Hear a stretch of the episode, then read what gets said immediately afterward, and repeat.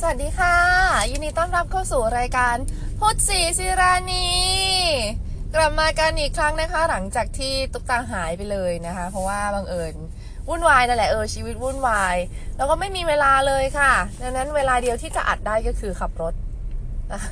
ถ้าจะได้ยินเสียงบีบแตรเสียงมอเตอร์ไซค์ไล่เสียงอะไรสักอย่างเนี่ยเอาอย่างสิบล้อเนี่ยเพิ่งวิ่งผ่านไปข้างๆเนี่ยก็ขอให้เข้าใจนะคะว่าดิฉันขับรถอยู่นะคะ เออเยาวชนน้องๆหนูๆอย่าทำตามนะคะ นอกจากหนูๆยังไม่มีใบขับขี่แล้ว หนูๆก็ไม่ควรอัดพอดแคสต์ตอนขับรถค่ะเพราะสมาธิจะหลุดแต่ว่าเออไม่เป็นไรตุ๊กตาเป็นคนมัลติฟังก์ชันเนอะอะโอเคมีข่าวดีด้วยแหละ เออ เราไม่รู้ข่าวดีของใครนะ แต่เป็นข่าวดีของเราก็คือ เราจะกลับไปทำงานที่เรารักแล้วก็คือ งานให้คำปรึกษาเว้ย ซึ่งเราไม่บอกแล้วกันเนาะว่าเราไปทำในช่องทางไหนอะไรยังไง เดี๋ยวจะได้ เออจะได้รู้ว่า เออเราเราไม่รู้จักกัน เวลาที่มาคำมามาขอคำปรึกษาเนอะเออโอเคเอาล่ะ EP นี้เป็น EP ที่สามมั้งหรือสองวะ เออเออเออน่าจะสองแหละ หรือว่าสามวะ เออไม่รู้ซึ่งจากอีพีที่แล้วเนี่ย พูดเอาไว้ว่าเราจะพูดเรื่องการคุมกำเนิด ว่ามันมีอะไรบ้าง แล้วมันทำงานยังไง ซึ่งก็คงไม่ได้แบบพูดละเอียดเหมือนคุณหมออะเนาะเราเราพูดแบบที่เราเข้าใจและเราเข้าใจว่ามันถูก อืม ซึ่งไอไอสิ่งที่มายืนยันว่าเราไม่ได้เข้าใจผิดอะ่ะมันก็คือคือการสงสัยใกล้รู้ของเราอะเนาะว่า เออเออเออนั่นไงมอไซค์ไปคันละ เออรีบขนาดนี้ไม่มาได้เมื่อวานเนาะ อะกลับมา ก็คือเราสงสัยใครรู้แล้วเราก็มีเพื่อนๆที่ทำงานด้วยกันในสายงานให้คำปรึกษาเป็นหมอเป็นพยาบาลดังนั้นเนี่ยไอความรู้ทั้งหมดที่ได้มา มันจะมาจากการที่เราตอบคำถาม เราได้รับคำถามเหล่านี้มาจากน้องผู้หญิงที่มาขอคำปรึกษา เราก็ไปหาคำตอบจากหมอจากพยาบาลมา เราก็กลายมาเป็นชุดความรู้ชุดหนึ่งซึ่งอะชุดเนี้ยถามกันบ่อย ชุดเนี้ยตอบกันบ่อยเออแล้วหมอบอกให้ตอบอย่างนี้ เราก็ตอบอย่างนี้อะไรอย่างเงี้ยมันก็เลย เออนั่นแหละ เราก็คิดว่ามันน่าจะใช้ได้นะ ก็เลยเอามาชวนคุยกัน ซึ่งชวนใครคุยว่าจริงๆฉันก็คุยคนเดียวนี่หว่า เออ อย่างมากก็คุยกับสิบล้อคันข้างๆอะละการคุมกำเนิดนะ ในที่นี้เราจะพูดของผู้หญิงเป็นหลักก็คือวิธีที่ผู้หญิงมี engage อะก็ก็คือก็คือแบบ ก็คือผู้ชายมันก็คุมกำเนิดได้ไม่กี่วิธีใช่ไหมอะนอกจากแบบใส่ถุงยางทำหมันแล้วก็ เออ ไม่มีเซ็กคือวิธีการคุมกำเนิด เออ แต่ว่าผู้หญิงอะมันมีวิธีการคุมกำเนิดที่มันหลากหลายกว่านั้น เพราะว่าร่างกายเรามันเป็นมันเป็นแหล่งกำเนิดของหลาย ๆ อย่างเนอะเพราะว่าเราท้องได้เราจึงวุ่นวายกับร่างกายเรามากกว่าผู้ชายในการคุมกำเนิด อ่า การคุมกำเนิดของผู้หญิงนะมันจะแบ่งออกเป็นสองประเภทใหญ่ๆหนึ่งก็คือการคุมกำเนิดแบบใช้ฮอร์โมน สองก็คือการคุมกำเนิดแบบไม่ใช้ฮอร์โมนค่ะ เราพูดเรื่องไม่ใช้ฮอร์โมนก่อน ไม่ใช้ฮอร์โมนแบบที่เรารู้จักกันเยอะๆ ก็คือการใช้ถุงยางอนามัย ไอ้หลักการของการไม่ใช้ฮอร์โมนนะคะมันก็คือเป็นหลักการขวางกั้น ไม่ให้อสุจิกับไข่เจอกันแค่นั้นเองคือทำวิธีอะไรก็ได้ไม่ให้ไข่กับอสุจิเจอกัน นั่นคือการไม่ใช้ฮอร์โมน การขวางกั้นทั้งหมด ถุงยางอนามัยก็เป็นหนึ่งในนั้น และถุงยางอนามัยไม่ได้มีแต่ถุงยางอนามัยผู้ชาย แต่มีถุงยางอนามัยผู้หญิงด้วยนะคะ ถุงยางอนามัยผู้หญิงเนี่ยเป็นแรไอเทมค่ะ หายากมาก หายากสุดๆ แล้วก็แพงด้วยชิ้นหนึ่งประมาณเกือบร้อยอะชิ้นหนึ่งอะแล้วไม่รู้จะซื้อที่ไหนด้วยนะเนี่ยทุกวันนี้จะซื้อมาเป็นเดโม่ยังหาไม่ได้เลยเคยได้แจกฟรีมาแล้วก็แบบทิ้งคว้างไม่ได้ใช้ เออ ถุงยางอนามัยผู้หญิงอะค่ะ เราเราลองจินตนาการนะ ว่ามันเป็นถุงยางนั่นแหละเออเป็นถุงที่ทำจากยาง ซึ่งจริง ๆ มันไม่ใช่ยาง หรือมันเป็นยางไม่รู้แหละเออแต่มันมันใช้ได้ มันใช้กำลังกายคนได้ เป็นถุงที่มีเส้นผ่าศูนย์กลางประมาณ ประมาณมะนาวลูกใหญ่ๆไหมวะไม่ใหญ่กว่านั้น ประมาณสองนิ้วครึ่งอะคือมันใหญ่อะมันเป็นแบบถุงที่มันใหญ่อะเป็นทรงกระบอก แล้วก็ปลายด้านหนึ่งตันและมีห่วง อีกปลายอีกด้านหนึ่งเป็นปากถุงและมีห่วงเช่นกันไอ้ปลายด้านที่ตันแล้วมีห่วงอะห่วงก็คือนึกถึงเหมือนกำไรข้อมือเด็กอะที่แบบเด็กมันชอบเอามาเล่นกันอะเป็นยางยางๆบิดได้ ยืดได้แล้วก็ป๊อกกลับมาเป็นทรงกลมเหมือนเดิมได้เอออันนั้นอะไอ้ด้านถุงอะอันนั้นคือด้านใน แล้วก็ด้านนอกก็คือจะเป็นปากถุง ซึ่งมีห่วงอีกอันหนึ่งเหมือนกันเพื่อให้มันอยู่ทรงเป็นรูปวงกลม วิธีใช้อะ ก็คือเราก็จะบิดวงด้านในอะ ให้เป็นเลขเลขแบบคล้ายๆ เลขแปดอะ ก็คือบีบเข้ามา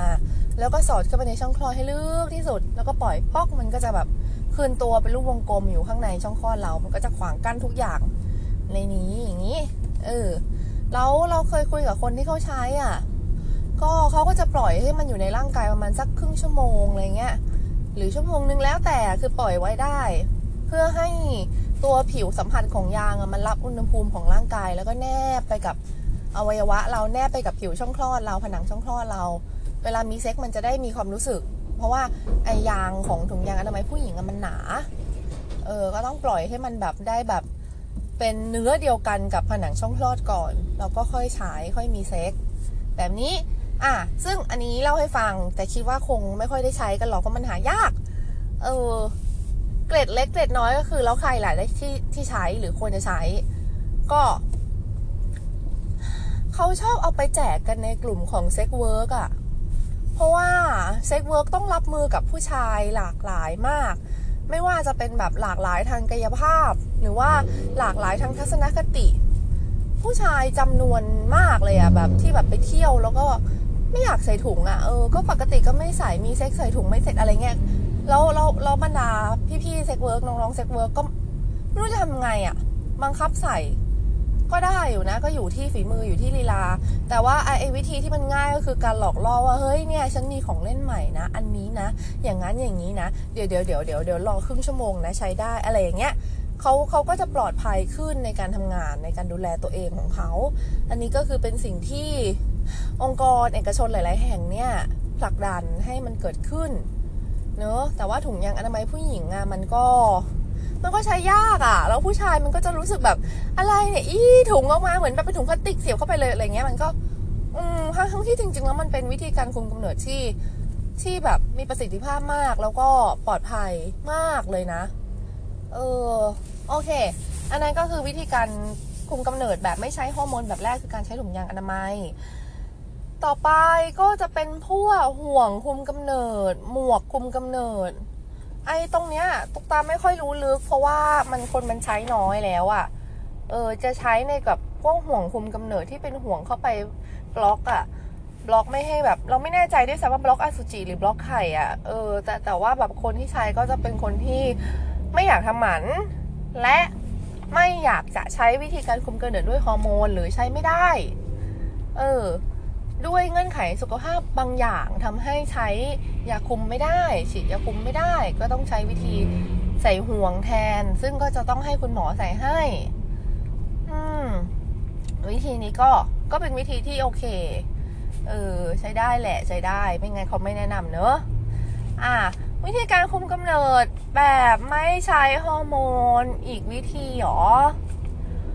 ไอ้หมวกคุมกำเนิดอะ ก็คงเหมือนกันนะก็คือเอาใส่เข้าไปแล้วก็ขวางกั้นตรงข้างในอะ ไม่รู้อะน่าจะปักมดลูกมั้ง เออ โอเค พอดีไม่ค่อยมีคนใช้เราก็จะตอบไม่ได้นะจบวิธีการคุมกำเนิดโดยไม่ใช้ฮอร์โมนที่มีประสิทธิภาพนะคะ เราพูดถึงวิธีการคุมกำเนิดโดย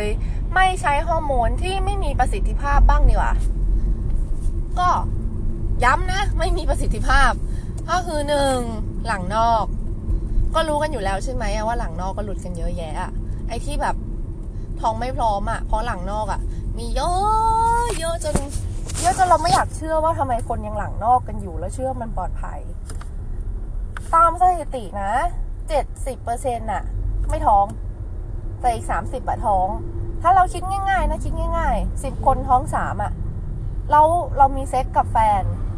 สิบครั้งร้อยครั้ง มันมีโอกาสสามในสิบที่เราจะท้อง มันจะไม่โดนเราเลยจริงๆหรอว่ามันต้องโดนเราสักวันดิเราคงไม่โชคดีตลอดไปใช่ป่ะเอองั้นไอ้สามในสิบเนี่ยมันมันคือมันจะมาถึงเราเมื่อไหร่ก็ไม่รู้ไง ถ้าหากว่าเราใช้วิธีนี้คุมกำเนิดไอ้หลั่งนอกเนี่ยดังนั้นไม่เอานะคะ ไม่เอาค่ะ หลั่งนอกไม่ work ค่ะ อะไม่เวิร์กจริง ๆ ยืนยัน อย่า ขอร้องกราบ ต่อไป การคุมกำเนิดที่ไม่มีประสิทธิภาพ การนับวันปลอดภัยค่ะเฮ้ยมันไม่มีประสิทธิภาพจริง ๆ เว้ย เพราะว่า เออพบพบเออเดี๋ยวเล่าให้ฟังแต่แบบเราก็เซ็งมากเว้ยว่าสมัยเราเรียนประถมมัธยมอะมันมีอยู่ในอยู่ในหนังสือเรียนด้วยนะน้ำวันปลอดภัยอะจนเราโตมาแล้วเราก็รู้ว่าไอ้วิธีนี้มัน มันไม่มีประสิทธิภาพเว้ยคือคือมันมีตัวแปรมากมายอะ ที่มันจะทำให้การคุมกำเนิดล้มเหลวอะ จริงๆนะ แบบ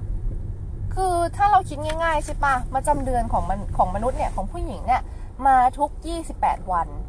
แล้วเอาไอ้28หาร2ก็คือ14ใช่ไหมไอ้วันที่14เนี่ยคือตรงกลางของวงจรประจำเดือน ซึ่งควรจะเป็นวันที่ไข่ตก เออ แล้วเรามาดูตรงนี้นะ อสุจิอยู่ในร่างกายของผู้หญิงอะได้ สัปดาห์หนึ่งอะเป็นสัปดาห์อะว่างั้นเถอะ ถ้ามันแข็งแรงมากอะนะ มันก็จะอยู่แบบดุกดิกดุกดิกได้ไม่ตายสักทีอะไรเงี้ย ดังนั้นถ้าสมมติว่าวันที่ 7 ซึ่งอยู่ในระยะปลอดภัยตามหนังสือ คุณมีเซ็กซ์แล้วบังเอิญอสุจิมันอยู่ได้ยาวนานมากพอที่จะไปเจอไข่ในวันที่ 14ล่ะโป๊ะสวัสดีจ้า congratulation อย่างนี้เลย หรือถ้าหากว่าวันตกไข่ของผู้หญิงเนี่ย มันเลื่อนไปเลื่อนมาได้ มันไม่ได้ตรงวันที่ 14 ทุกคนทุกวันทุกเดือน ถ้ามันเกิดตกเร็วขึ้นมาหน่อย แล้วคุณมีเซ็กกันสักวันที่ 5 ของรอบเดือนอะแล้วมันดันอยู่ในร่างกายเราได้นานเนี่ยอสุจิเนี่ยคุณท้องไหม congratulation you have a baby อะไรเงี้ยก็แบบเออมันมันก็มันก็เป็นไม่ได้ไง อันนี้คือกรณีที่ว่านับหลังเจ็ดเนาะเออ เออ เราลืมว่ะ หน้าเจ็ดหลังเจ็ดคือวิธีการพยายามมีเซ็กกันในวันที่ ไม่มีโอกาสจะตั้งครรภ์เออแค่นั้นแหละ หลักการ แล้วไอ้หลักการที่ว่าทำให้ไม่มีโอกาสจะตั้งครรภ์ก็คือทำยังไงก็ได้ให้แบบอสุจิอยู่ในร่างกายเราในช่วงเวลาที่ไข่ไม่ตกก็จะไม่ท้อง แบบนั้น อืมก็เขาก็เลยเป็นที่มาว่าแบบงั้นก็ก่อนประจำเดือนมาเจ็ดวันกับหลังประจำประจำเดือนมาเจ็ดวันสิโดยนับจากวันแรกที่ประจำเดือนมานะ ไม่ใช่วันสุดท้ายนะ อะไรเงี้ย อืมนั่นก็คือหลักการเนาะอือฮึ ทีนี้ไอ้วิธีที่ที่บอกที่มันแบบไม่ได้ผลเนี่ย นอกจากที่จะเป็นเรื่องของไข่ตกเลื่อนได้กับอสุจิอยู่ในร่างกายของคนเรานานเนี่ย ก็คือเมนมาห้าวันสมมุตินะ แล้วเอานับไอ้วันที่เมนมาวันสุดท้ายอะเป็นวันปลอดภัยวันแรก มันเท่ากับว่านับไปอีกเจ็ดวันใช่ป่ะก็จะกลายเป็นวันที่สิบสองของรอบเดือนงงไหมวันที่หนึ่งเมนมาสองสามสี่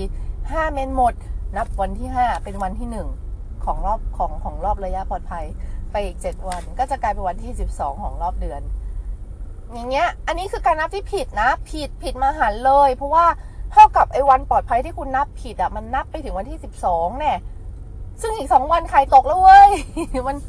มันไม่ได้เว้ยอะไรเงี้ยไอ้ไอ้เรื่องนับผิดนี่ก็เป็นเรื่องแบบ เป็นเรื่องมหากราบเป็นเรื่องเข้าใจผิดอะ ดังนั้นอไอ้วิธีเนี้ย ต่อให้คุณนับถูกอะมันก็พลาดได้ เออ มันมันมีโอกาสพลาดสูงด้วยซ้ำนะ คือคือถ้าใครจะบอกว่าก็ใช้วิธีนี้มาตั้งแต่วัยรุ่นจนถึงตอนนี้สี่ห้าสิบแล้วก็ยังไม่ท้องอะไรเงี้ย โอเค คุณคือคนที่ประสบความสำเร็จ แต่มันมีคนที่ใช้วิธีนี้แล้วล้มเหลว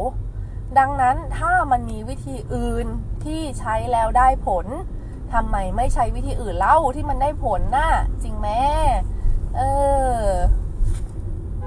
เอาละจบไปกับวิธีการคุมกำเนิดโดยการไม่ใช้ฮอร์โมนแบบไม่มีประสิทธิภาพ ต่อไปเราจะเข้าสู่เรื่องการคุมกำเนิดโดยการใช้ฮอร์โมน การคุมกำเนิดโดยการใช้ฮอร์โมนหลักการนะ อันนี้ก็คือเป็นเป็นสิ่งที่เราถูกเทรนมาเวลาที่เราตอบคำถามเนาะก็คือหลักการของมันก่อน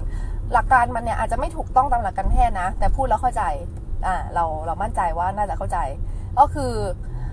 การคุมกำเนิดโดยฮอร์โมนเนี่ยไม่ว่าจะเป็นยาคุมเป็นเอ่อยาฉีด ยากิน ยาฝัง มีหลักการเดียวกันทั้งหมดคือทำให้ไข่ไม่ตก หรือทำให้อสุจิมันมันแบบเข้าไม่ได้ มันมีเมือกมากั้นอะไรเงี้ยอ่า ก็ไอ้วิธีการทำให้ไข่ไม่ตกเนี่ย ก็คือ กินฮอร์โมนเข้าไปเพื่อเหนี่ยวนำให้ร่างกายแบบ เออเออแบบแบบมันไม่ตกอะ่ะ เออ แค่นั้นแหละ ง่ายไหมฟังฟังหนูง่ายใช่ปะแล้วไอการที่ไข่ไม่ตกกับหมายความว่า ระดับฮอร์โมนผู้หญิงของเราอะ่ะ มันจะต้องราบเรียบเป็นเส้นตรงเดี๋ยวอธิบายก่อน ในรอบเดือน 24 วันเนี่ย เราลองจินตนาการภาพกราฟเรียบๆนะ เออ ไอ้กราฟเนี่ยก็คือการแสดงระดับฮอร์โมนของเรา ในวันที่ 14 ซึ่งไข่ตกอะ่ะกราฟมันจะพุ่งปรี๊ดเป็นพาราโบลาขึ้นไปเลย เออ ก็คือมันจริง ๆ มันค่อยๆไต่ไปตั้งแต่วันที่หนึ่งแหละ ขึ้นขึ้นขึ้นขึ้นขึ้นขึ้นขึ้นวันที่ 14 ปุ๊บพีคฮอร์โมนสูง ไข่ตก พอไข่ตกปุ๊บฮอร์โมนก็จะลดลง ดิ่งดิ่งดิ่งดิ่งดิ่งดิ่งดิ่งลงมาจนเหลือแบบน้อยที่สุดในวันที่ 28 ของรอบเดือนก็คือเมนจะมา เมนมาปุ๊บฮอร์โมนลงก็จะต่ำๆอะมันก็จะวนเป็นไซเคิลอย่างนี้ไปก็คือ วันแรกของประจำเดือนมาฮอร์โมนต่ำวันที่ 14 ปุ๊บปรี๊ดวันที่ 28 ลงมาอยู่ที่เดิมอะไรเงี้ยไอการกินยาคุมหรือว่าการฉีดยาอะไรเงี้ยมันจะทำให้ฮอร์โมนตัวนี้มันเรียบมันเรียบเป็นเส้นตรงหมดเลยเออมันก็จะไม่มีช่วงพีของฮอร์โมนแล้วก็ไข่ก็จะไม่ตก ไข่ไม่ตกก็แปลว่าไม่ท้องไงล่ะเออ อะหลักการเป็นอย่างนี้ แล้วข้อผิดพลาดที่เกิดขึ้นก็คือ การรับฮอร์โมนได้ไม่สม่ำเสมอ ราะว่าไอการที่จะทำให้ระดับฮอร์โมนมันคงที่อยู่ในจุดที่ไข่ไม่ตกอะ่ะ มันจะต้องได้รับฮอร์โมนสม่ำเสมอแบบแบบสม่ำเสมอจริง ๆอะ่ะ เพื่อกดให้มันอยู่ในระดับที่ได้ที่ จึงเป็นสาเหตุว่าทำไมถ้าเรากินยาคุมรายเดือน เราต้องกินทุกวัน โดยที่ต้องกินเวลาเดียวกัน เพื่อให้มันไปกดอยู่ในระดับเนี้ยตลอดเวลานั่นเอง อะ แล้วไอการกินยาคุมกำเนิดอะเราพูดเรื่องการคุมกำเนิดโดยฮอร์โมนใช่ไหมมันก็จะมียาคุมแบบกิน ยาคุมแบบฉีด ยาคุมแบบฝังอะยาคุมแบบแปะ แต่แบบแปะนี่เราเราโนไอเดียมาก เพราะว่ามันไม่ค่อยมีคนใช้อะโอเค เราก็จะพูดกันแค่สามอย่างนะก็คือ ฉีดฝังกิน พูดแบบฝังก่อนนี่ว่า ตอนนี้นะคะ ผู้หญิงไทยนะคะ สามารถใช้สิทธิ์ฝังยาคุมได้นะคะ ที่โรงพยาบาลที่ท่านสังกัดสิทธิ์30 บาทอยู่นะคะ ท่านไปฝังได้เลยนะคะ ราคาโรงพยาบาลรัฐน่ะไม่แพงอะ่ะแบบหลักร้อยอะ่ะ อืมเราไม่แน่ใจว่าสิทธิ์30บาทครอบคลุมสำหรับผู้หญิงที่อายุเกิน 20ไหม แต่สำหรับผู้หญิงที่อายุน้อยกว่า 20อะ คุณไปฝังยาได้เลย ไม่มีค่าใช้จ่าย อย่างมากก็ 30 บาทอะ่ะ เออ จ่ายค่าพักก๊อตให้เขาไป 30 บาท แล้วคุณก็จะสามารถคุมกำเนิดได้เลย 3 ปี 5 ปี แล้วแต่มันเลือกได้มันจะมียาฝังแบบหลอดเดียวอยู่ได้ 3 ปี 2 หลอดอยู่ได้ 5 ปีอะไรเงี้ยแล้วไอยาฝังตัวนี้มันก็จะทำหน้าที่ค่อย ๆ ปล่อยฮอร์โมนออกมาเออแบบแบบปล่อยช้าๆไปเรื่อยๆแทนการกินยาคุมเออมันออกแบบมาให้แบบฮอร์โมนค่อย ๆ ซึมออกมาในระยะเวลาที่มันกำหนด ในปริมาณที่มันกำหนด เออ ดีจะตายฝังไว้ที่แขน แล้วก็ไม่ต้องกินยาคุมอีกเลยสามปี นี่ลูกตาก็ว่าจะไปฝังอยู่แต่ว่ายังแบบยังไม่ว่างไปยังไม่ได้ทำนัด เพราะเราก็อยากไปใช้สิทธิ์ของเราที่ 30 บาทไงยังไม่รู้เลยว่าจะแบบถ้าจะใช้สิทธิ์ เราเราลงพยาบาลไหนอะไรเงี้ยเออจริง ๆก็รู้แหละแต่แบบนัดเขาก็ยาวยาวมันก็ลำบากอะเนาะเออเออเออเออก็นั่นแหละไปฝังยาไปฝังยาง่าย ไม่ต้องกินไม่ต้องจำมีแบบตั้งปฏิทินไว้เลยล่วงหน้าสามปีวันนัดถอดยาคุม จบ อืมแล้วหลังจากที่ถอดยาคุมแล้วอะ่ะ เราก็สามารถตั้งครรภ์ได้เลย คือแบบมันไม่ใช่ว่าต้องถอดเป็นปีๆถึงจะท้องได้นะ ถอดปุ๊บก็ท้องได้เลย เพราะว่าระดับฮอร์โมนที่มันเคยกินเคยกดเคยเคย osmosis ออกมาอยู่ในร่างกายแล้วมันหายไปแล้วพอหายไปแล้วฮอร์โมนเราก็กลับมาเป็นปกติได้เลยเอออย่างมากก็เดือนสองเดือนนะเหมือนยาคุมแบบกินน่ะยาคุมแบบกินก็เหมือนกันเว้ยคือถ้าเราหยุดกินยาคุมแบบรายเดือนปุ๊บอะในเดือนถัดไปอะเรากลับมาตกไข่ท้องได้เลยเป็นปกติเหมือนเดิม เออ สบายไหมง่ายไหมเย่ดังนั้นอะถ้าเราเลือกที่จะคุมกำเนิดด้วยวิธีการใช้ฮอร์โมนอะไม่ต้องกังวลเว้ยไม่ต้องกังวลเลยว่าจะท้องยากถ้าเลิกใช้ เพราะว่ามันร่างร่างกายเรามันน่ามหัศจรรย์กว่าที่เราคิด มันดีดกลับมาอยู่ในจุดที่มันเคยอยู่ได้ง่ายมากเลยนะแบบอย่างที่เราแบบงงอ้าว เพิ่งมันเคยมีนะแบบที่เราเคยเข้ามาคุยด้วยแบบ พี่หนูเพิ่งหยุดยาคุมเดือนที่แล้วเองอะเดือนนี้หนูแบบเมนไม่มาแต่ไม่ท้องหรอกมั้งพี่เพราะหนูเพิ่งหยุดยาคุมมา ก็จะบอกไม่เธอเพิ่งหยุดยาคุมมา แล้วมันยังไง เธอท้องได้เหมือนกันเว้ยเงี้ยก็จะมีอยู่บ่อยๆเว้ยที่แบบเข้าใจว่าเพิ่งจะฉีดยามาเพิ่งจะถอดยาฝังมาเพิ่งจะหยุดยาคุมมา คงไม่ท้องในเดือนสองเดือนนี้หรอกอย่างเงี้ยไม่มามาอันนี้มันมันไม่จริงคือคือถ้าคุณหยุดปุ๊บ คุณท้องได้เลย นั้นก็ต้องคุมกำเนิดด้วยวิธีการขวางกั้นด้วย เช่นการใช้ถุงยางอนามัยเนอะอะไอยาคุมกำเนิดแบบเม็ดอะที่มันเป็นรายเดือนน่ะ กินยังไง ก็อ่านฉลากแล้วก็กินตามนั้นน่ะ ผิดใช่ไหมเออผิด เออก็คือ อย่างที่อธิบายไปเมื่อกี้เรื่องฮอร์โมนของเราเนาะไอยาคุมกำเนิดรายเดือนมันก็ทำงานแบบนั้นเหมือนกัน ก็คือพอเมนมาวันแรกฮอร์โมนเราต่ำเรากินยาเลย ยาก็จะทำหน้าที่กดฮอร์โมนให้อยู่ในระดับเนี้ยไปตลอดทั้งเดือนมันก็ควรที่จะกินในวันแรกที่ประจำเดือนมาวันแรกอะ่ะ กินแบบเมนมาปุ๊บกินเลยวันนั้นอะ่ะเริ่มกินแผงแรก หรือกินภายใน 5 วันก็ได้ ถ้าคุณกินวันแรกที่ประจำเดือนมา ยาจะมีผลคุมกำเนิดทันทีนะคะ แต่ถ้าคุณกินแบบไม่ใช่วันแรกแต่ภายใน 5 วันอะคุณต้องกินไปก่อนหนึ่งสัปดาห์ มันถึงจะมีผลคุมกำเนิด เอาให้ชัวร์ก็ 2 สัปดาห์ เพราะอะไร เพราะอย่างที่อธิบายไปเมื่อสักครู่นี้ก็คือ ระดับฮอร์โมนเรามันขึ้นแล้วอะพอมันขึ้นปุ๊บอะยาเม็ดเดียวอะมันกดไม่ลงอะพูดอย่างนี้ไปกินทีเดียวสามเม็ดอีกสิไม่ใช่ อย่าทำอย่างนั้นทำทำอย่างนั้นไม่ได้ เออ ก็ มันก็เลยต้องใช้เวลาหน่อยเพื่อที่มันจะกดฮอร์โมนลงมาให้อยู่ในระดับที่เราจะไม่ตกไข่เพราะถึงแบบว่าให้เรากินวันแรกไงล่ะเพราะว่าวันนั้นน่ะยามันทำงานได้ดี เออฮอร์โมนมันอยู่ในระดับที่กดได้ ถ้าวันถ้ายังอยู่ภายใน 5 วัน ก็ขอให้รอหนึ่งสัปดาห์ แต่ถ้าเลยจากนั้นไปแล้วพื้นฐานเลยนะ ต้องรอสองสัปดาห์ขั้นต่ำเออที่มันถึงจะมีผลคุมกำเนิด ราะว่าเราเราไม่รู้ไงว่าข้างในร่างกายเราแบบเออฮอร์โมนเราอยู่ตรงไหนแล้วแล้วแล้วดังนั้นสองสองสัปดาห์เนี่ยคือ เวลาที่เรามั่นใจได้ว่ายามันทำงานแล้ว อืม ทีนี้ถ้าไปเริ่มกินยาคุมกำเนิดแบบแผงในวันที่แบบอยู่ช่วงกลางๆ รอบเดือนละแบบวันที่สิบสี่อะไรเงี้ย เออ กินได้ไหม กินได้นะ แต่คุณไปเริ่มกินวันที่ฮอร์โมนคุณสูงพีคที่สุดอะยามันย่อมทำงานได้ไม่ดีเว้ย หรือทำงานได้แบบไม่ได้ผลเต็มที่ ดังนั้นอะถ้าไปกินตรงนั้นอะแล้วคุณก็ต้องรออีกสองสัปดาห์ ยามันถึงจะออกฤทธิ์แบบคุมกำเนิดได้อะมันก็ไปตรงกับว่าที่คุณเมนมาพอดีไหมวะเอองั้นก็อย่าเพิ่งกินก็ได้ ก็ค่อยไปเริ่มกินตอนที่ประจำเดือนมาเดือนถัดไปก็ได้ เออ ก็ดีเหมือนกันจะได้ไม่ต้องเปลือง ระหว่างนั้นก็ใช้ถุงยางไปก่อนนะคะ อะ อันนี้คือยาคุมแบบแผงใช่ไหม เออแบบไม่ว่าจะ 21 เม็ดหรือ 28 เม็ดนะ หลักการเดียวกัน ก็คือกินกินไปเหอะให้มันครบ 28 วัน ถ้าเป็นแบบ 28 เม็ดก็คือกินแผงหมดแผงปุ๊บขึ้นแผงใหม่เลยไม่ต้องเว้น ถ้าเป็น 21 เม็ดก็คือกิน 21 เม็ดเสร็จสมมติว่าหมดเม็ดวันที่ 21 วันจันทร์แล้วก็นับไปอังคารพุธพฤหัสศุกร์เสาร์อาทิตย์จันทร์อะวันจันทร์ถัดไปแล้วค่อยเริ่มกิน แผงต่อไปอย่างนี้ ถ้ามันไปหมดแผงวันศุกร์ แล้วก็นับไปศุกหน้าค่อยกินแผงใหม่ แบบนี้นะคะ ไม่ยากเนาะอะยาคุมกำเนิดแบบฉุกเฉินแบบที่มันมีสองเม็ดอะหรือบางทีก็มีเม็ดเดียวอะนะเออถามว่าแนะนำให้ใช้ไหมเราแนะนำให้ใช้นะ ในกรณีฉุกเฉิน อืมคือมันจะชอบมีคนบอกว่า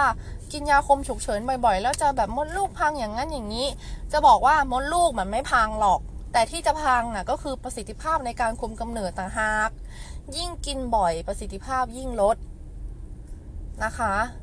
เออ คือถ้าเราถ้าเราเสี่ยงจริง ๆ เราสึกว่ามันฉุกเฉินจริง ๆ ฉันต้องการการป้องกันอย่างฉุกเฉินจริง ๆ แต่เขาบอกว่ากินแล้วมันไม่ดีอย่างนี้อย่างนี้ ไม่หยุดกินไป ถ้าฉุกเฉินกินได้กินไปเถอะ แต่ถ้าไม่ฉุกเฉินแบบ วางแผนมาก่อนได้อะก็ขอให้วางแผนก่อน อย่าทำให้ชีวิตตัวเองอยู่ในสถานการณ์ฉุกเฉินบ่อยๆ มันไม่โอเค เออไอยาคุมฉุกเฉินมันจะเป็นยาฮอร์โมน น่าจะฮอร์โมนเดียวนะ หรือฮอร์โมนรวมวะ เออ ไม่แน่ใจว่ะ ไปอ่านแผงก็แล้วกัน แต่ว่ามันจะมีโดสค่อนข้างสูง ซึ่งมันจะไปทำหน้าที่แบบ แบบ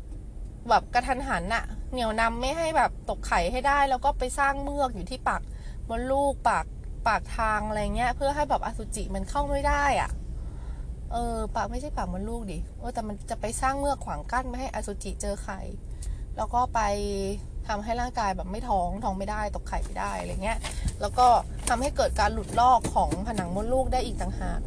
ทำให้อาจจะมีเลือดออกหลังจากกินไปแล้วหนึ่งสัปดาห์อันนั้นคือการหลุดลอกของผนังมดลูกเนาะซึ่งคนบางคนเข้าใจผิดว่ายาคุมฉุกเฉิน ช่วยทำแท้งได้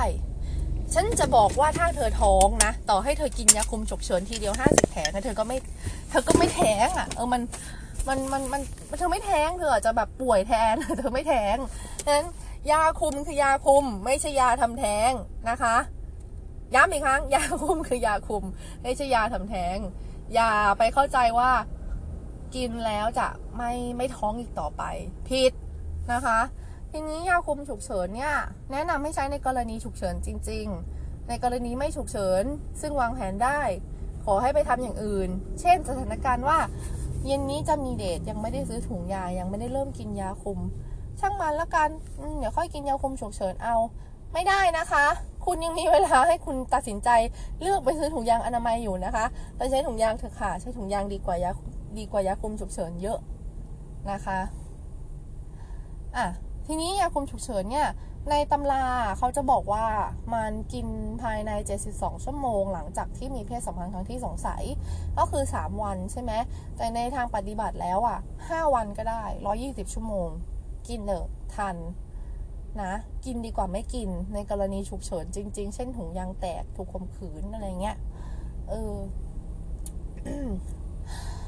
แต่ว่ายิ่งเรากินช้า มันก็จะยิ่งมีประสิทธิภาพต่ำลงเช่นเดียวกันนะ อืมนั้นก็ถ้าแบบถ้าเป็นไปได้นะ เพิ่งเกิดเหตุฉุกเฉินมาที่จำเป็นต้องคุมกำเนิดด่วนน่ะ ไปร้านขายยาให้เร็วที่สุดเราไปซื้อมารีบกิน ทีนี้มันจะมี 2 แบบใช่ไหมก็คือไอแบบที่มีเม็ดเดียวกับ 2 เม็ด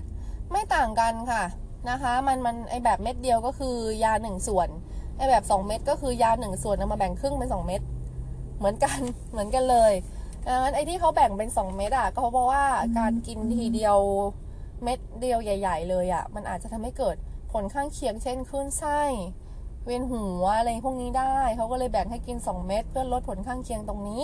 แต่ในความเป็นจริงแล้ว ถ้าคุณแบบกลัวลืมจริง ๆ กินพร้อมกัน 2 เม็ดเลยก็ได้ ไม่เป็นไรได้ผลเหมือนกันนะคะ อาจจะมีเวียนหัวขึ้นไส้อะไรเงี้ย แต่แบบมัน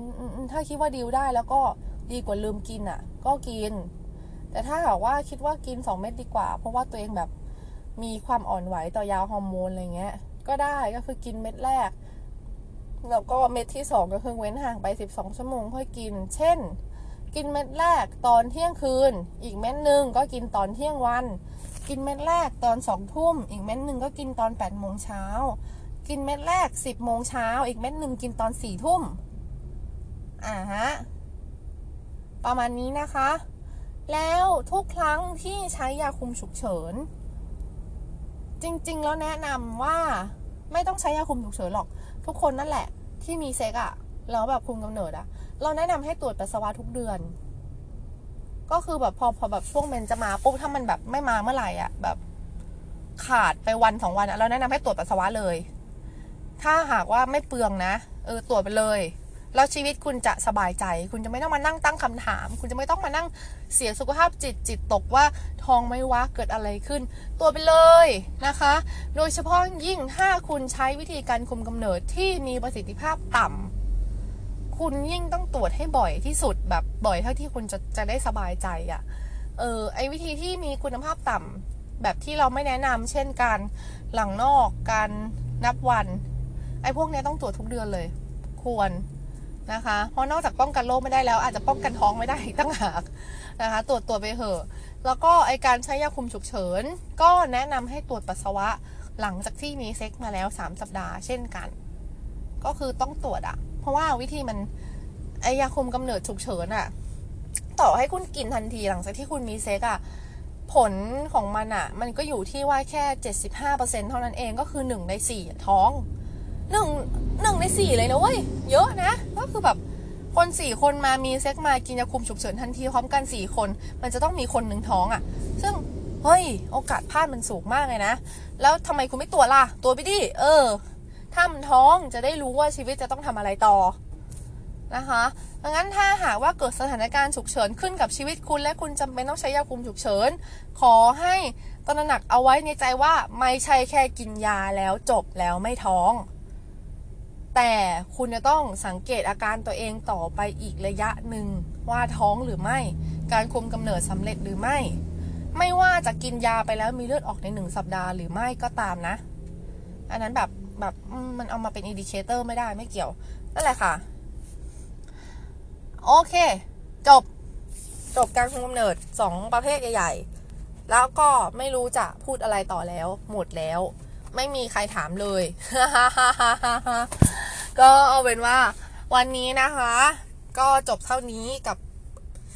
Introduction to คุมกำเนิด 101 101ป่าวะ หรือไม่ควรจะ 102วะเออ ช่างมันเถอะ เออ เอาไปนว่า ใครผ่านมาฟังแล้วเจอกันก็ขอให้ทุกท่านนะคะ เลือกเอาวิธีที่ท่านสะดวกนะคะ แล้วก็ปลอดภัยนะคะ ขอให้ทุกท่านรอดพ้นจากการตั้งครรภ์ไม่พึงประสงค์นะคะ ด้วยรักและปรารถนาดีจาก จ๊ตุ๊กนิสารัตน์นะคะ พุทธศรีเซรานี ตอนต่อไปเราจะมาคุยกันเรื่องอะไรกันดี ไม่รู้เหมือนกันค่ะ คิดก่อน สวัสดีค่ะ